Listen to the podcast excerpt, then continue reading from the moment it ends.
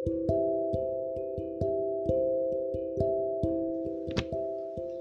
friends this is Abhinaya நம்ம லைஃப்ல நிறைய பேர் நம்ம மேல வச்சிருக்க நம்பிக்கையை விட நம்மளை சுத்தி இருக்கவங்க என்ன நினைக்கிறாங்க அப்படிங்கிறதுல தான் முழு கவனத்தையும் வச்சிருக்கோம்.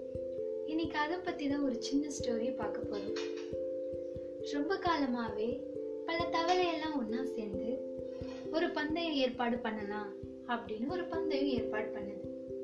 அது என்ன பந்தயம் அப்படின்னா ஒரு பெரிய கோபுரத்தோட உச்சியை யார் அடையிறாங்களோ அவங்க தான் வெற்றியாளர். அந்த மாதிரி ஒரு பந்தயத்தை ஏற்பாடு பண்ணுது. பந்தய தேதியும் வந்துருச்சு. அதை பார்க்கறதுக்கு மக்கள் கூட்டமும் அதிகமா வந்திருக்கு. எல்லா தவளைகளுமே ரொம்பவே உற்சாகத்தோட அந்த பந்தயத்துல கலந்துக்குது. அந்த சமயத்துல மக்கள் எல்லாரும் கோபுரத்தோட உயரம் ரொம்ப பெருசா இருக்கு. தவளையெல்லாம் ரொம்பவே சின்னதா இருக்கு. எப்படி இந்த தவளைனால அந்த கோபுரத்தோட உச்சியை அடைய முடியும்? கண்டிப்பா எல்லா தவளையுமே சரிக்கு தான் விழும். அப்படின்னு பேசிக்கிறாங்க. அதை கேட்ட சில தவளைகள் எல்லாமே சரிக்கு விழ ஆரம்பிச்சிருச்சு. உற்சாகத்தோட இருந்த சில தவளைகள் மட்டுமே அந்த கோபுரத்தோட உயரத்தை நோக்கி போயிட்டு இருக்கு.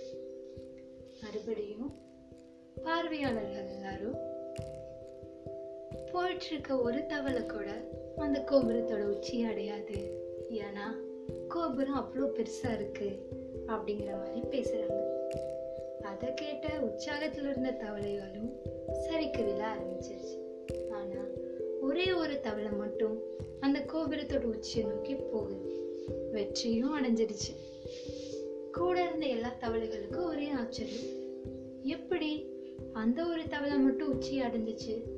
கண்டிப்பா நம்ம இதை அந்த தவளை கிட்ட கேட்கணும் அப்படின்னு நினைச்சு எல்லா தவளைகளும் அந்த வெற்றி அடைஞ்ச தவளையை பார்த்து கேட்குது அப்பதான் தெரியுது அந்த வெற்றி அடைஞ்ச தவளைக்கு காது கேட்காதுன்னு. நம்ம லைஃப்பில் கூட இப்படிதான். நம்ம ஒரு செயலை செய்யலாம் அப்படின்னு நினைச்சு அதை நோக்கி போகும்போது நிறைய பேர் இது உனக்கு வராது இது உனக்கு வேண்டாம் இது ரொம்பவே ரிஸ்கானது அப்படின்னு நிறைய நெகட்டிவ் கமெண்ட் வரும். அது எல்லாமே நம்ம மைண்டுக்கு எடுத்துட்டு போகாம நம்மனால அது முடியும் அப்படின்னு தெரிஞ்சிச்சுன்னா நம்மளுடைய பயணம் அதை நோக்கியே இருந்துச்சுன்னா கண்டிப்பா ஒரு நாள் இந்த தவளை மாதிரி வெற்றி நமக்கும் கிடைக்கும். தேங்க்யூ